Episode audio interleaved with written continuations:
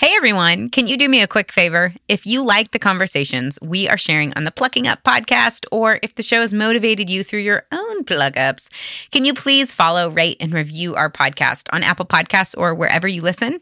Thanks so much. I'm so grateful you are part of this community. Today, one in three Americans are suffering from health effects of obesity and diabetes due to poor nutrition. This is why Real Good Foods is on a mission to improve the lives of millions through nutritious foods that are high in protein, low in carbs, and made from real food ingredients. So, being very candid with y'all, I definitely associated frozen food with being frankly either kind of gross and or just not healthy for me. And so when I got the chance to try Real Good Foods, I was honestly very surprised and pretty delighted by how easy and tasty it was and how good it made me feel because it's made out of real food ingredients. So you can visit realgoodfoods.com and at Real Good Foods on social. You can get $15 off a minimum $15 purchase by using the promo code PLUCKUP15. The link is in our show notes. And stay tuned for my review later in the episode.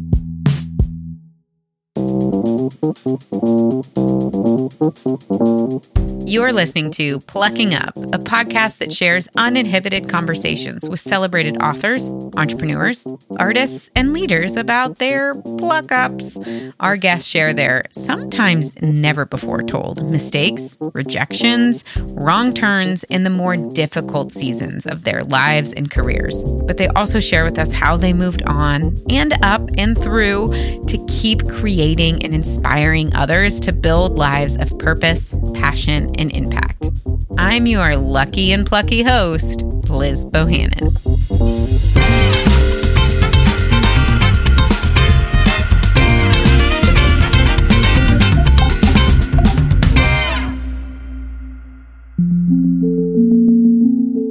All right, we've all had hard days, weeks, even years.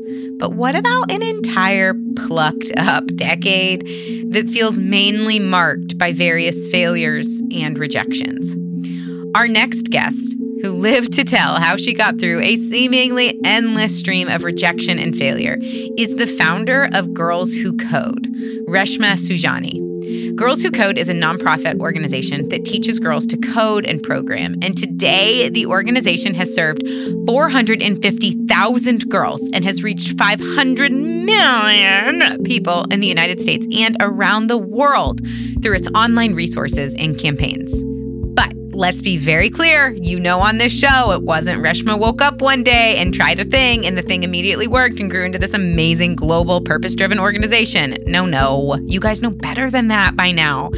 In our conversation, Reshma talks about growing up in the Midwest as the daughter of refugee parents from Uganda, her valiant three time attempt to get into Yale, and how having multiple miscarriages really really made her question her worth as a woman and her aspirations from a family perspective.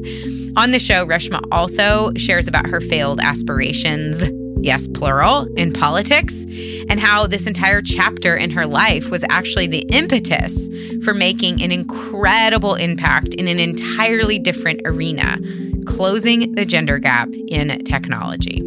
Also, quick warning there's some salty language here in this podcast. So if you have little ears around, you know, could be great conversation for them, or you could just not have them listen to it. All right. Thanks, everybody. I can't wait for you to hear from Reshma. Enjoy the show. Reshma, thank you so much for joining me on the show today. I'm really excited to have you and to dive in a little bit more into your story. Thank you for having me. I'm excited to chat with you. Tell us a little bit about kind of into your childhood. What were kind of some of the core formative parts of your childhood that you consider a pretty important part of who you are today? It's great because I was just with in my childhood home with my parents. Oh, no uh, way. Is that where you were on vacation? Uh, well, I dropped my kids off there and then I went on vacation. Wow, so you are winning the mom game right now. Congratulations. I will send your trophy with your mama necklace in the mail. Please do. Um, you know, my parents came here as refugees hmm. in 1973. And my mother was several months pregnant with my sister. And so they came here kind of like in their mid 20s uh, to Chicago, Illinois. And I read that they were refugees from Uganda Yeah. during the Idi Amin regime. So one of our art, the company that I was mentioning to you before we started Yeah. talking, is actually based. We started in Uganda, so very familiar with what happened in the seventies. Can you just share a little bit about the context of how your parents immigrated to the U.S.? Yeah, because so my parents were actually two generations of my family were born in Uganda. So my parents were actually born in Uganda. Okay, wow. and uh, one set of my grandparents were actually born in Uganda too. So that was home. And literally, my dad was watching television one day in Uganda, and the dictator Idi Amin came on, and he had had a dream or something that he needed to expel all of the Ugandan Asians from the country. He was just a crazy person. And he just got on television one day and said, You got 90 days, y'all, to leave the country, or else you'd be shot on spot. So we had a huge family in Africa. And so everybody was just scrambling. And my mom and dad were both had engineering degrees. And so they were the only ones out of like, you know, six brothers and sisters, nine brothers and sisters that got refugee status to come to the United States because Wow. the West was like desperately seeking engineers Wow. and you left Uganda, you couldn't take anything with you. So they would hide jewelry and like toothpaste tubes, and you know it was scary. Yeah. Uh, and and coming to this country, not knowing the language, they had no family here. All the rest of their family had ended up in refugee camps sprinkled all throughout Europe. So they were coming alone. yeah. And so their story is really like a story of of courage and of resiliency. And so came to Chicago, Illinois. I was born in Berwyn, you know, a few years later. And my dad, even though they were trained engineers, my father worked as a machinist in a plant. Um, my mother sold cosmetics. Uh, my dad changed his name from Mukund to Mike. So, you know, I grew up in the 80s in the Midwest where there wasn't a lot of brown people Yeah. and my name was like Reshma, right? Nobody could ever pronounce it. I was embarrassed of it. Mhm. You know, my parents had to kind of get rid of their saris and their bindis and their culture and their religion and just assimilate. Like that's kind of what she did. You know, my dad went to Toastmasters every week to get rid of his Wow. accent. And, you know, I get pissed if they like made curry and roti because I w- didn't want to smell like it. And I mean, it was really, you know, it was, it's, it's really wild to kind of think of today where I think that there's so much more of a celebration of culture. We went, Mhm. we're in uh, Utah on vacation and we were visiting, you know, some Indian reservations. And I was remembering when I was a kid, when I would go to school and I would say I was Indian, they'd be like, what tribe? Like you'd never Mm. say that today. Like, you know, people kind of know what India, the country, is, Yeah. um, or they've eaten Indian food before. You know, like. But back then, it was it was just very different growing up as a kid and just feeling so out of place, and so in, in many ways just embarrassed by Yeah. who I was. We have, um, I feel like not on purpose, but we have interviewed so many people on this show that are either immigrants or the children of immigrants, which I don't think is accidental. You know, I think that there is some commonalities with just the human experience of grit and resiliency and creativity. But on a different note, the insecurity about your food, about taking lunch to school seems so consistent with the immigrant experience of like being made fun of for the way that your food is going to smell. And it's just such a fascinating, like, that's such an important part of our culture and how we're connected to home and our family. That that has just been something that I've been so struck by that I think nearly every single person has mentioned of being one of the hard parts of being a child of an immigrant family in the United States. Yeah, because all you want to do is fit in, right? I, mem- I remember, you know, we're Hindus, so we don't eat beef, right? Or Yeah. meat. So, like, you don't go to McDonald's, or if you go to Yeah. McDonald's, you like, you know, have some like secret, like, give me a cheese sandwich. But I think as a kid, having to explain that Yeah. was just really uh, humiliating. I also just don't. I don't think in the '80s we had the same tolerance, or maybe I feel, maybe I don't know. I'm not a kid today, but Mhm. just kind of watching my son who's six. It's just I don't think he walks around feeling afraid that I'm going to be he's going to be made fun of in Hmm. the way that I did growing Yeah. up. Well, there's, you know, that that seems hopeful to me that although it's probably changing too too slowly, that at least maybe it is actually changing. And just I think your point of like cultural awareness, it's like I didn't have Indian food actually until I was a young adult and moved to Uganda. That was the first time I had Indian food, and the Indian food there is obviously really good. I can't. Um, yeah. Oh my gosh, it's so good. And I was just like, where has this been my whole life? But I was, you know, in my early 20s. Whereas, like now, you know, I have a five year old, a three year old, and a baby, and my kids who are white are very familiar with Indian food, Yeah. you know? So I do feel like there is some change and just like a familiarity in the right direction that's happening. And it's encouraging to hear you say firsthand, watching your son who's six, Yeah. hopefully have it a little bit easier than you did. And I just think I think my I think our strategy was different. Like my parents and Mm. I understand. I think that they were trying to, you know, I barely can speak Gujarati, which was our language. Hmm. Barely, right? It's like they were trying to just fit in and assimilate. And I think they didn't want to make Yeah. it harder for us, which I'm like the opposite, right? I'm blaring the Bollywood music, you know, while I'm like picking him up from like tennis Mhm. right? I love making that. him eat like and you know it's like i'm like it's like the like it's like Overcorrecting. fear that we're going to lose culture and lose Yeah. who we are and so it's just a different it's a different approach right Yeah, absolutely. Okay, so you grew up with a pretty typical immigrant child experience. Tell us about you went to high school. What was next for you? so after high school i went to college at university of illinois urbana i remember on a trip i got the chance to like go to new york city for a conference and i just fell in love so i was this girl who just was like get me out of here like there was something bigger something bolder waiting for me you know mostly all my friends still live in the same neighborhood that we grew up Mm, but I just had this desperate need to get out. So, you know, I wanted to finish college really early. I just wanted to get it over with and like move on to the next stage of my life. I mean, my eyes or my ambition or whatever it was, whatever I was being called towards, just I felt it so deeply. Um, so I went to University of Illinois Urbana. I went to state school, went and got my master's at the Kennedy School of Government at Harvard. I was obsessed with going to Yale Law School. And I finally got in after the third try. Okay, I mean- let's let's talk about that a little bit. Tell us about trying to get into Yale 3 times. Let's camp out there. So first time you get rejected, how devastated are you? How devastated and how surprised are you that you didn't get in? I'm devastated and I'm shocked. I Okay. basically I decided I was going to Yale when I was like 13. Okay. Um, so this was the plan, always the plan. Uh-huh. I am in college. I have like, you know, basically a 3.999. I'm like first in my class. Like, you know, I'm just like, I've been focused, Yeah. laser focused. You know, I take my LSAT and I just kind of don't do that great, Okay. right? It just, I'm not a good test taker. Wasn't then, still not. And, but still, I'm like, this is my destiny. Like, this is what's going to happen. And, you know, get that rejection letter and I am crushed. And then I get into some, you know, really good schools, but I'm like, nope, I'm going to Yale. That was the plan. okay. So your plan B was actually pretty decent, but you were like, no, it's not going to work for me. Yeah, like I got into Northwestern. I got to like good schools. Yeah. My parents are just angry with me.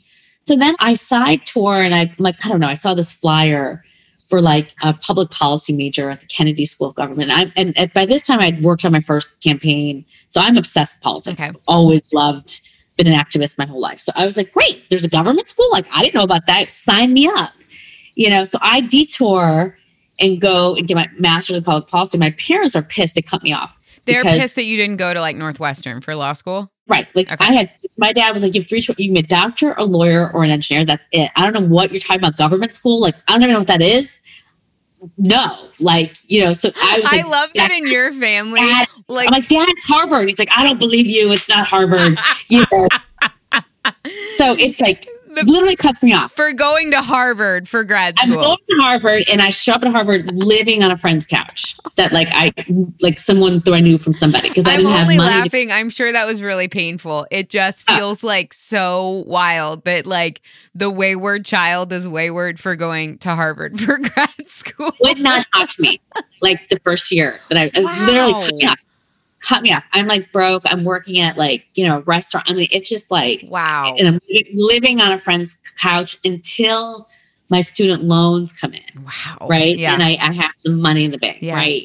It's it's insane, but it's like very. Like I, when I tell this to like my Indian friends, are like, of course, like you know, like Yeah. like Asian parents are like hardcore, Yeah. right, about this stuff yeah. The path is narrow. you know, I'm like, all right, and I apply again, get rejected again, or maybe I get waitlisted the second time, but then eventually get rejected. And finally, I had my mentor was this incredible judge, Leon Higginbotham Jr., Hmm. who had gone to Yale Law School, was very famous black jurist. He was like, I'm going to write you a recommendation letter and you're going to get it. Hmm. A few weeks before he wrote my recommendation letter, he dies. no. So I'm devastated that my mentor Oh. has passed. Yeah. And I don't have that recommendation letter that I've now been waiting like three years to get. Yeah. Right. Oh my gosh. So I'm at his funeral, and at his funeral, of course, all of like the Yale professors, the dean, everybody's there. Yeah. So like somehow I get like an appointment with the dean of Yale Law School, Okay. like who's probably out of pity because I'm crying at a funeral that he's at, right? And by now I've gotten rejected again, right? And so I just like go to Yale Law School, take the train, have this appointment with dean. I don't know how I get I get in there. He's expecting a very, and I was like, listen, like I, you need to let me in. Like you need to let me in. This is a school I'm meant to go to. I've, you know, waiting my whole life. Fine, I don't have like hundred percent of my LSATs, but like let me in. And he, you know, Dean Kronman just kind of looks at me. He's like, all right, I'll make you a deal. You get into all the amazing law schools. You pick any of them. I mean, I'd gotten into Georgetown, like University of Pennsylvania, everywhere. Like I was just, and he's like, go to any of them. And if you get into the top 10% of, I will let you transfer. Oh, interesting. A little challenge. So it wasn't like the ideal outcome that Yeah, I wanted, yeah. but it like extended my obsession for like a little bit longer, right? So I decided I picked Georgetown because you know obviously I love politics. I'm like, great. I get into the top 10% and I transfer to Yale Law School. So tell me a little bit about the story that you had in your head. Like, I don't think you're in the majority that are like face multiple rejections. And it sounds like you were just like, they're dumb for not letting me in. Like, what was your belief system? What was the story that you were telling yourself that enabled you to be that, I would say, plucky in your pursuit of like, this is where I belong? The only thing I can compare it to now is having a baby and the fertility challenges that I went Hmm. through. And, you know, I had had five miscarriages. You know, I was just, you know, more IVFs than I could speak to, more D&Cs than I could speak. I mean, just, it was like a decade of hell. Yeah. And everybody was like, Reshma, just give it up. It's okay. You know, you you don't need to be mom. And my doctors, everybody was just everybody was just like, but I could not let it go. Hmm. I just felt like there were these, even after I had my, finally had my first son, even now then again, I'm starting that road again of miscarriages and IVFs and blah blah blah blah. And I just I just felt their souls. Hmm. I know it sounds cheesy, but I just felt like there are these two now little boys Mm. who were just meant to be together. And I have, I'm just, I just couldn't let it go. And I was willing to do things physically, mentally, that other people I know are not capable of doing. And I'm not saying that with pride. I just am saying that, and it's kind of the same thing again about I just felt like I was meant to do it and it wasn't ever going to come easy. And I think that's like a little bit of the story of my life is that things don't come easy Mm. but I don't give up. Now, there are other things. You know, I've run for office twice, I've lost twice. I don't keep running for Okay. office and losing. Yeah. So I think there's other things where I do know how to be like, all right, it, this isn't the time. Okay. But for both of those things, I just, I couldn't let it go. So you because I think that's really it's a really fascinating and useful conversation about grit, perseverance, and then also this other question about knowing when to quit or pivot Yeah. or evolve and let, you know, a one version of the dream go. So if you had to sum up the differences between those two experiences of like one plan B was not an option. And it was like i'm just going to keep showing up. And then your run in politics being like okay i had two misses. I had two losses. I'm not going to keep doing the same thing over and over again. I'm going to move on and let this evolve into something else which we'll get to later in the show. But how do i know when to evolve and pivot versus when to like keep at it? If one of your kids asked you that what would you say? So I was watching this amazing video of Giannis, you know, the basketball Yeah, player. yeah. He was talking about kind of how he thinks about stuff. And he was saying, you know, I try not to live in the past. So I don't think about, damn, like I won that game. I got that title. I'm like the best. He goes, because when I'm doing that, I know that that is my ego talking. Hmm. And he goes, and then I try not to live in the future. I'm not like, oh, that next game, I'm going to crush it. I'm going to win the championship. I'm going to do this. I'm going to be this, that, that. He goes, because when I do that, I know that that's my pride talking. Hmm. So I try to live in the middle, in the present, and just focus on the task at hand. And so I think I've had a similar approach to that. Hmm. So when I'm living in the present, you know, then I know whether it's my ego talking or my pride talking, right? So when I was like, I am here, I'm going to do another round of IVF, or I'm going to not give up, I got to figure out is that because I'm just, again, I, I'm my ego, and that my ego was about like, why isn't my body working Mhm. like everybody else's Yeah. body? Yeah. Why is it easier? Why is this celebrity having her freaking ninth child? You know what Yeah. I mean? And I can't even keep a baby, Yeah. you know? You know, and it's that feeling of like I have failed Hmm. at what is supposed to be my right as a woman. Yeah. And or is it because I really feel like this is just I'm meant to keep pushing, Yeah. like it's not done yet. Yeah. And I think being really in the present is really important in knowing that what's Mhm. what. Yeah. And so, you know, there are moments in politics where, and I, recently, when I, I've recently stepped off of the CEO of Girls Code, I really thought I was going to run again. And I was just right there. And I realized that, oh, I want to do it because that's my pride. It's not Mm. actually because this is the way I can most make a difference. And so I think constantly being able to like be in your head and in your thoughts Yeah. and know what is pushing that decision is really important. Yeah, it sounds a lot like knowing the difference between intrinsic and extrinsic motivation.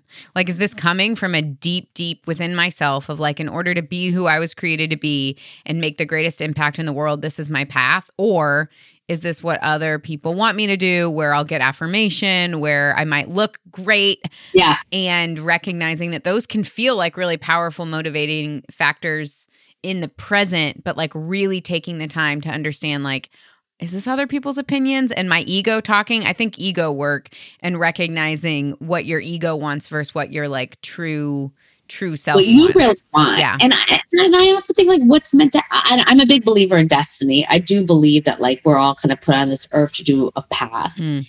and you can either follow that path or you can deviate from it. But I think to know, like my gut has always been right, always been right. Hmm. And part of what I think the journey is is like a lot of people have a lot to say about that. Like when I decided to step off from being CEO of Girls Who Code, I didn't ask people Hmm. should I do this? Should I not do this? I just really every night would just kind of meditate on like, Mm. how am I feeling? Hmm. And so when I do that, things kind of work out. But when I get too distracted by other people's thoughts or the shiny thing or what I'm supposed, what I think I'm supposed to be doing, you know, that's when I get off path. yeah Like right now, I'm in this weird moment where I'm in between things. So like I'm like picking up my kid from like, you know, tennis camp at 3:30 or like doing the grocery shopping or like I am mom this summer. yeah And I haven't, I mean, last for seven, six years of my son's life, I saw him an hour a day, Hmm. you know? Yeah. And so this is a new, beautiful experience. But I have to keep reminding this is beautiful Mm. and not like, am I a fuck up? Like, you know I mm-hmm. mean? Yeah. Like, is this is this the end of my career? yeah And so you can go in these like crazy places if you don't have that discipline of mind.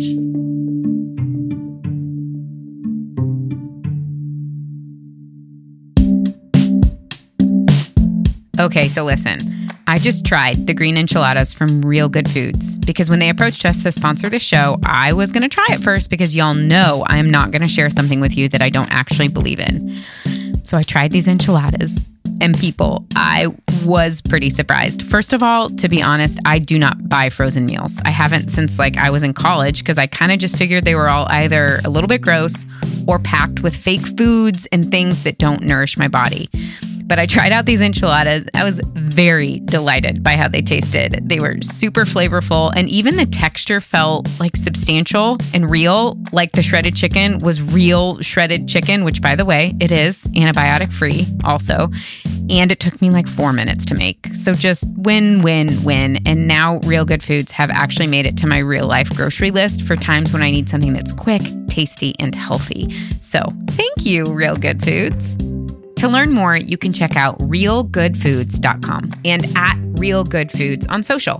You can get $15 off a minimum $15 purchase by using the promo code PLUCKUP15. The link is in our show notes.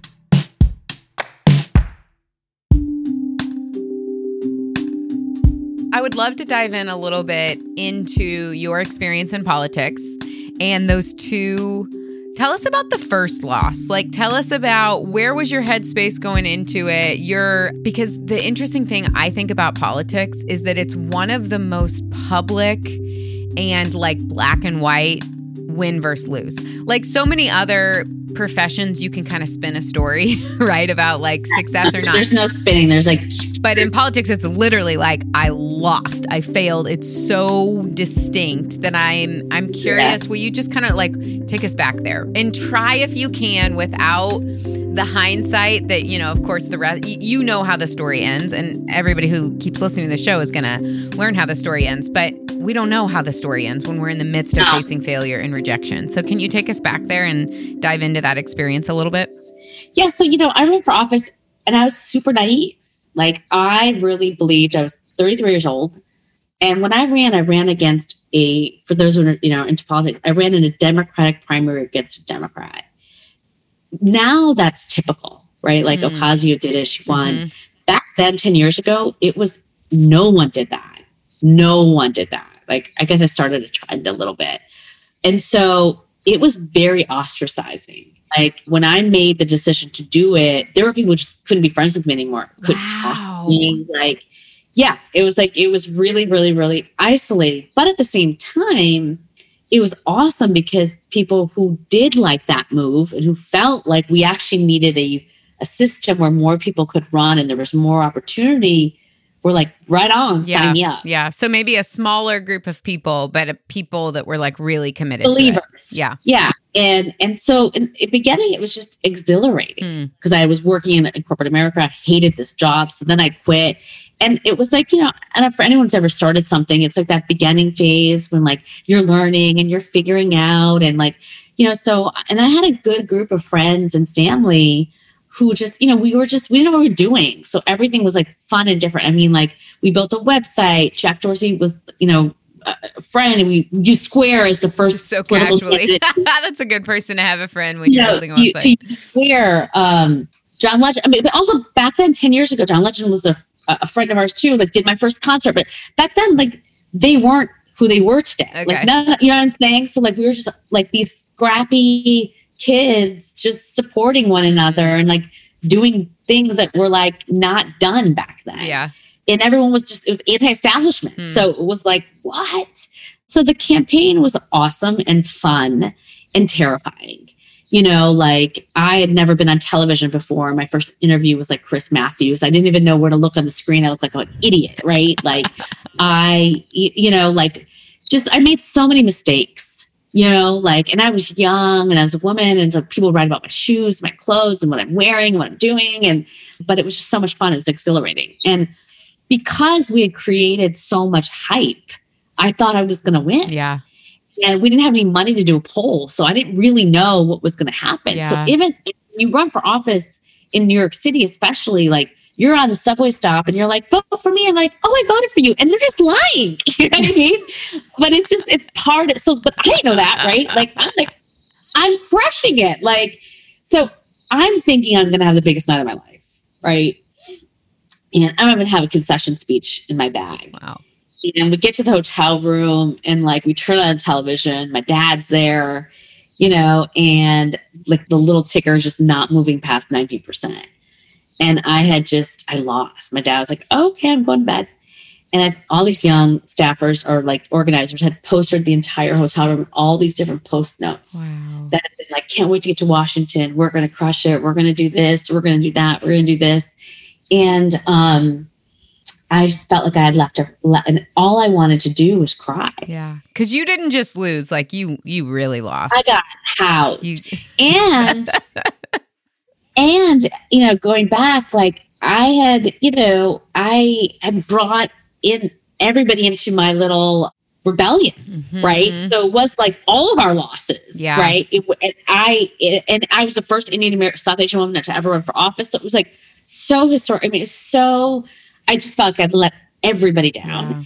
And all I wanted to do was just cry. Yeah. And I had this young, this woman, Rebecca, had been following me the whole campaign, and she just watched me. And I was like, I'm not going to cry. I'm going to be strong. And because she's going to remember this moment, how I behaved, you know, in this moment. So, you know, went and I had to call the congresswoman I'd lost against who hated me, still hates me, right? And concede. And it was just, it was oh, just it's awful. so painful. Awful. It's so you know, painful. go to my victory party, everybody's crying, get on social, I don't know what to say. And I, of course, like, like, you know, brazenly be like, "I- we're going to run again. You know what I mean? Because I just, and I just come home back to the hotel room and with my husband, who was, was my boyfriend then, my best friends, and I just cry. And then the next morning was brutal Hmm. because I knew that the New York Times to the, you know, everything would just be like brutal. yeah. And especially when women lose, Hmm. The way they write things, mm. very different. In what way? What's the main, what's like your main observation there? I remember like one of the stories, like they calculated the amount of money I had spent to the votes I had gotten. Wow.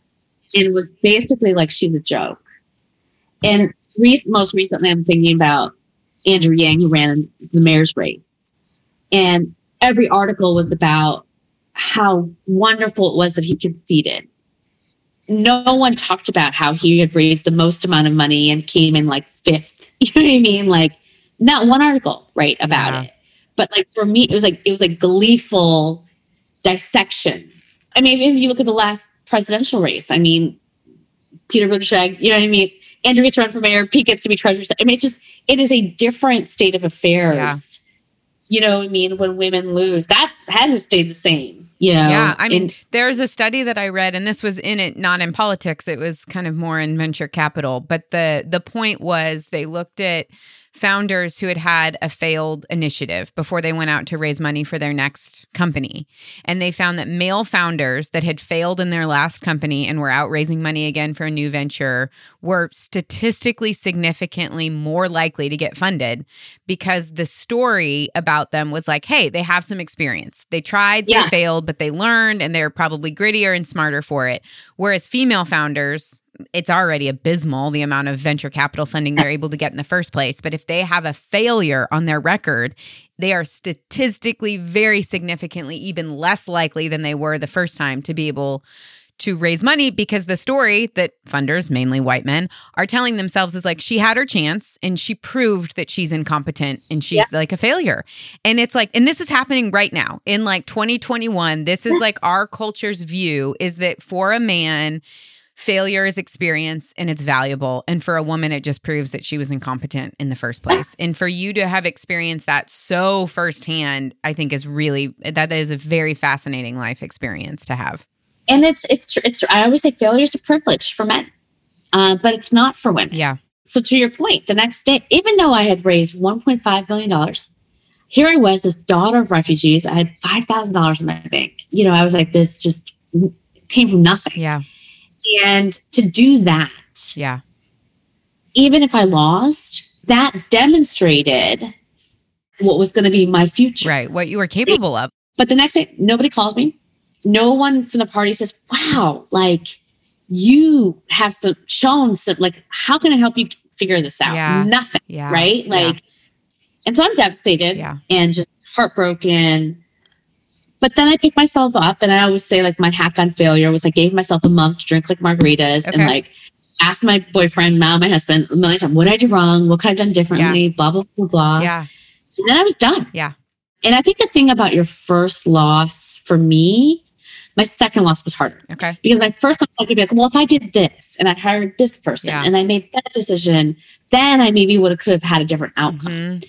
So I was able, I think, to pick up after my first loss much easier. Interesting. And it was yeah. a big reveal for me too that like failure didn't break me. I mean, this is the thing Mm. since I was a little girl I wanted Mhm.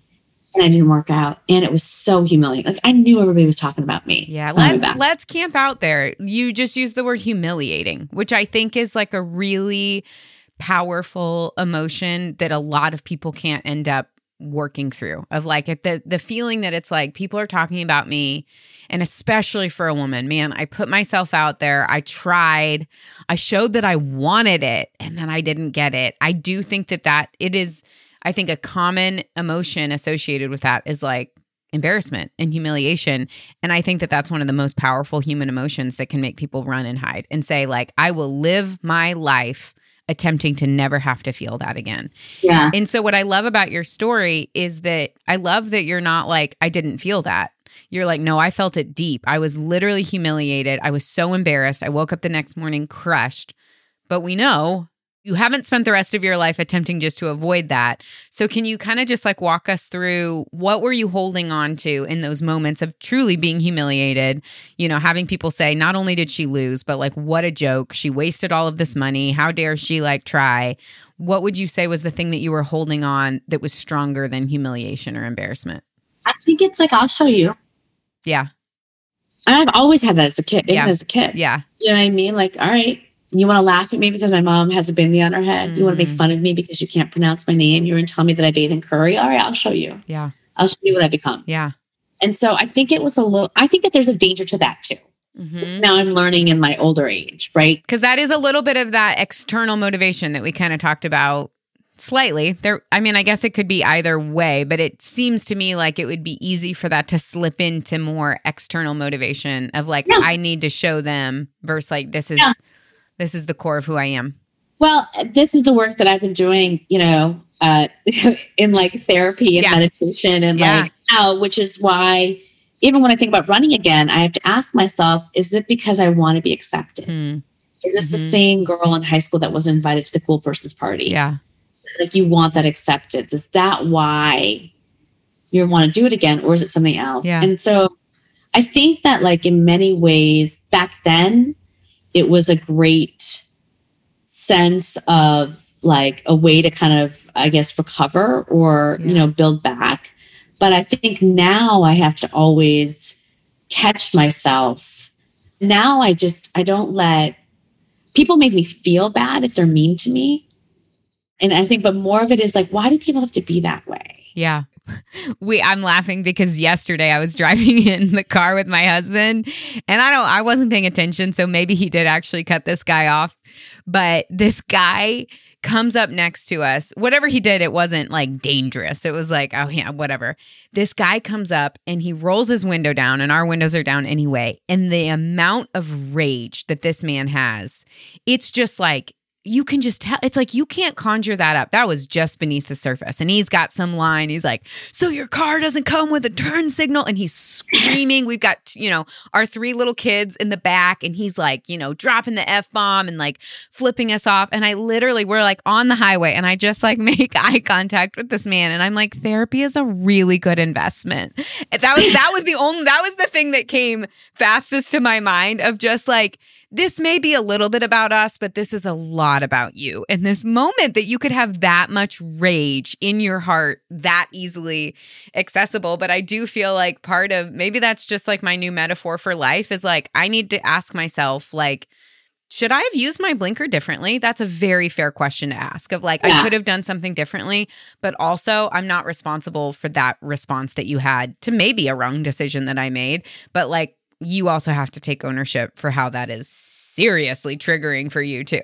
And you have to like, I think in my older age too, I recognize like I don't want to let somebody else's drama influence my decisions. Mm, yeah. Last week, a friend of mine, or a couple of weeks ago, a friend of mine, and she was like, "Oh my god, I was at dinner and I was out there. And she's mom having dinner by herself, Yeah. and how we do that Yeah. sometimes, right? And there are these group of women who were just talking shit about me next door about like the thing I built. My, like, oh, I was building this mom's movement, and they're like, "Is that a priority? I mean, really? Is that the next thing she wants to do?"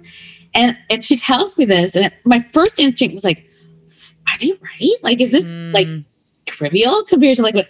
But then I was like, "No, see, this is the problem. Yeah. Like, even when I'm building something to help them." The people that are being helped by think it's still true. That's why this problem is so gnarly yeah. and needs to be solved. Yep. But I think that like Reshma 20 years ago might have really sat with that. Totally. Reshma today sat with that thought for one minute and then Yeah. let it pass and then Yeah. gone.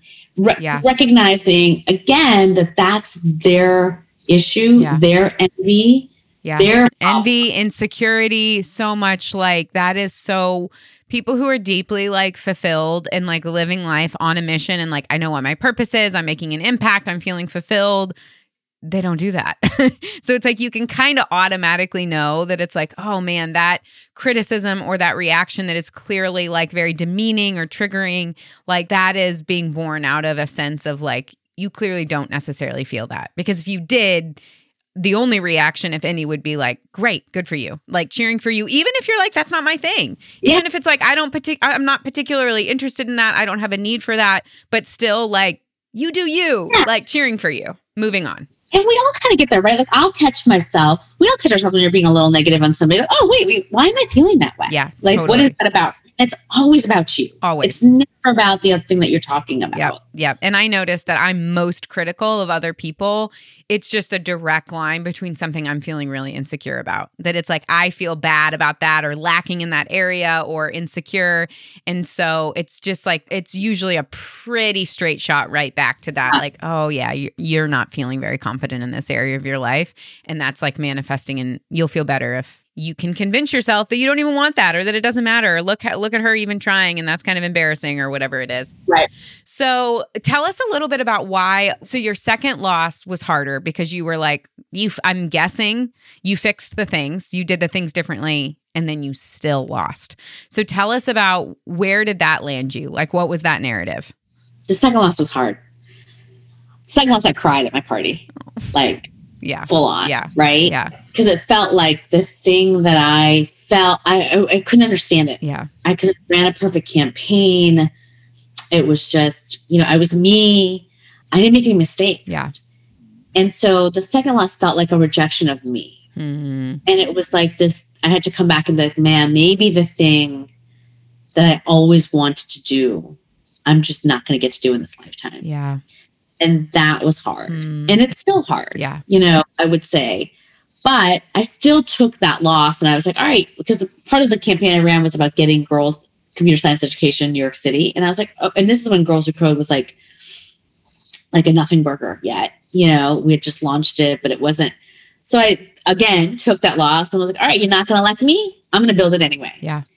And that's what gave me the fire Hmm. right over the past decade to build this mass movement and then, you know it's a question like I, I don't know if i didn't lose that race whether i would have had so much intentionality about building Girls Who Code to be what i built it into Yeah, yeah. I love when you t- kind of talked about uh, in your TED talk, kind of segueing into your passion and mission to raise braver girls. One of the things that you shared is that you found when boys were coding and they were struggling, or in a university setting where they're struggling with the course material or whatever it is, that they would come to their professors with this sense of like, something is wrong with my code yeah the thing that I made is wrong. Whereas the typical female would come and say, Something's wrong with me. I'm not good enough. I'm not smart enough. I'm something's not clicking with me. And it's really interesting to hear that that was your experience in politics. It wasn't like something was broken with my campaign, because it sounds like in the first run, you had a real growth mentality that it was like, okay, I can fix it. I can make it better.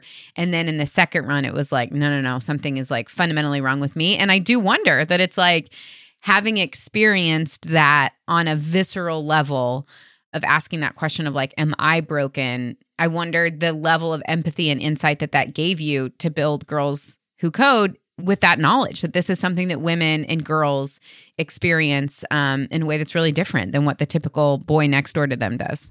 Wow i never really i need to think about what you just said. I never really thought about it that way but you're right that is kind of I, I guess the narrative that i took away from this is that for a lot of us traditional institutions and structures may not ever let us in Hmm. I may not be the, set up for politics, Hmm.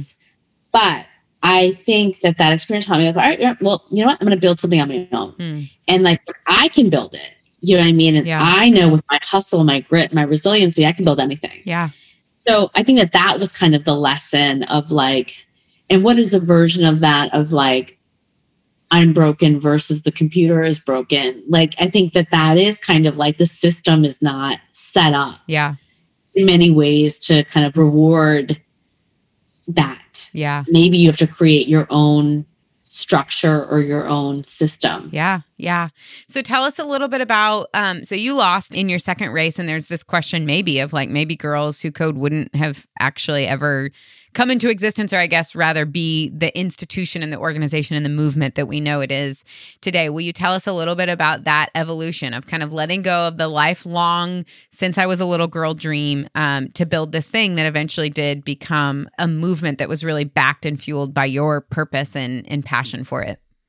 Yeah, I mean, I think I, I think so. I, you know, lose that race. I come back and decide to build Girls Code and really build it formally, scale it like at 300% every year.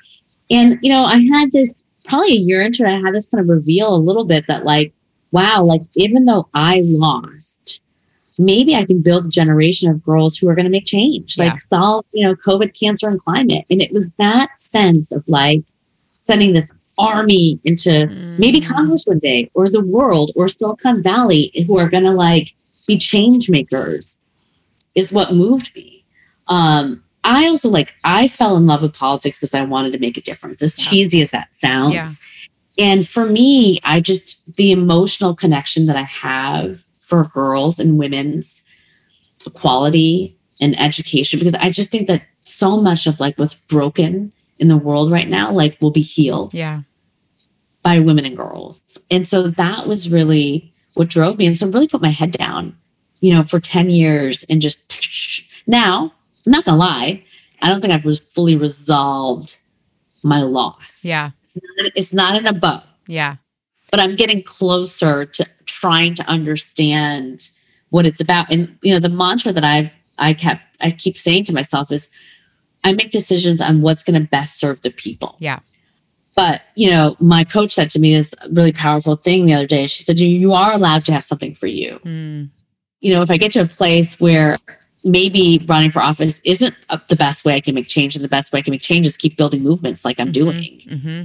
But I kind of want that experience, or I want that thing. That's yeah. okay. Yeah. Oh, that's good. And I think that what it seems like you've done over the last decade is been able to release a little bit of the what and the how with maintaining the why, right? If it's like if the reason that you wanted to get into politics in the first place was to create this impact, I think a lot of our journey of figuring out who we are and in our path and what you know what we were made to do oftentimes is letting go of our vision of how we think it's going to work or what we think we're actually going to do and instead get back to the why of like but what's what is the why? And for you it led you to a completely different mechanism for creating that impact. Um, but i do also think that there is something really powerful to be said especially for women that it's like but also I enjoy this and it brings me to life and I'm energized and it's fun is really valuable. And that shouldn't be seen as something that's just, you know, because I, I think that's especially as women, and this is why I feel like women in impact work can get so burnt out, is because we think that it's selfish or wrong to say, like, yes, I want to make an impact also this is what i find enjoyable um, that that's not selfish or wrong or like you know secondary that it's like i think ultimately to make the greatest impact in the world um, that we can that we're able to that it's really important that we consider our likes and our dislikes are what you know what energizes us because ultimately if you get into something that it's like i'm doing this and it's for the good but man the day to day blows. I hate it. I don't feel like i'm good at it. Like it doesn't bring me to life. I'm not energized by it. Like ultimately like you're going to burn out and probably the the net impact that you're going to be able to make is actually going to be severely limited if you don't take those things seriously. That's right. And that's why i think it's like you know when i got to the end of girls code i felt like like okay i had done it. Like meaning like i didn't also feel like i didn't know what else there was left to learn. And i felt like i had built something that i wanted to pass to somebody else. Yeah. And so no one ever tapped me on the shoulder and said, Hey, Reshma, like you can be a serial entre- social entrepreneur. Mm-hmm. Like you know how to do this. And if you did this for Girls Who Code, you can go do this for moms. Yeah. And I, you know, did that. Yeah. But now I realize that we need to like be tapping people on the shoulder mm. six years in, eight years in, and be like, okay, you built that movement or you built this.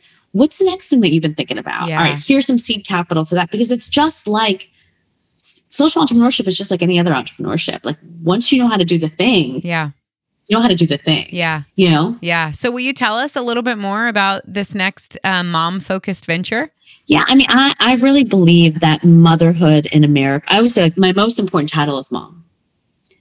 But I don't always feel like mom is valued mm. in the way that it needs to be. Yeah. And some of that is cultural, right? If you look at every depiction of moms, either we're exhausted with like five kids hanging from us, or we're like, you know, 102 pounds after we just had a baby. None of it is real or authentic. Mm-hmm. And so, in the same way with girls in coding, we used to like characterize it as being uncool. Like, we need to change the mm-hmm. cultural representation of motherhood mm-hmm. because it's just not attractive right now for a lot of people, which mm. is why the birth rate has declined mm. lowest it's been in 50 years you know, I think secondly, we got to root out the motherhood penalty. I mean, I realized I've spent so much of my life trying to get women to get the corner office when we never really had a chance. Mm. We're still doing 86% of like the labor at home. Until we get to equality in the home, we're never going to get to equality in the workplace. Yeah. We don't focus on that. And we need to. And, you know, and finally, you know, we can't be the country that does it the worst in terms of the things, you know, moms can't not get nice things. We need paid leave, affordable childcare, and if you look at every major movement by moms, we're always out there fighting for things for somebody else. Mm. Climate change, mothers against drunk driving, you know, mothers for gun reform, right? But what about what we need? Mm. And so, you know, I want to build, you know, a building, a movement, you know, that's going to change the status of motherhood both in the public sector and the private sector once and for all. Marshall Plan for Moms has been the way that we've, you know, that this kind of organization or movement that I've built, uh, that's that's been doing that. Yeah, that's amazing. I love that, and I'm so grateful for the work that you're doing to do that. Thank you so much for sharing and for sharing more about your journey and for what you are creating in the world through Girls with Code and um, also through this new movement. It's so important, and we're so grateful. And um, I hope you enjoy your first day back into reality after vacation. I will. That was so much fun. Thank you. It was great talking to you.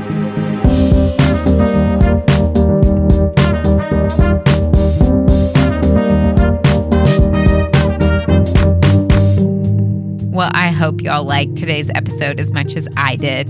This podcast was made possible in part by my amazing producers at Hueman Group Media. For updates and announcements about the show, you can also visit lizbohannon.co or follow us on Instagram at lizbohannon or at Hueman Group Media.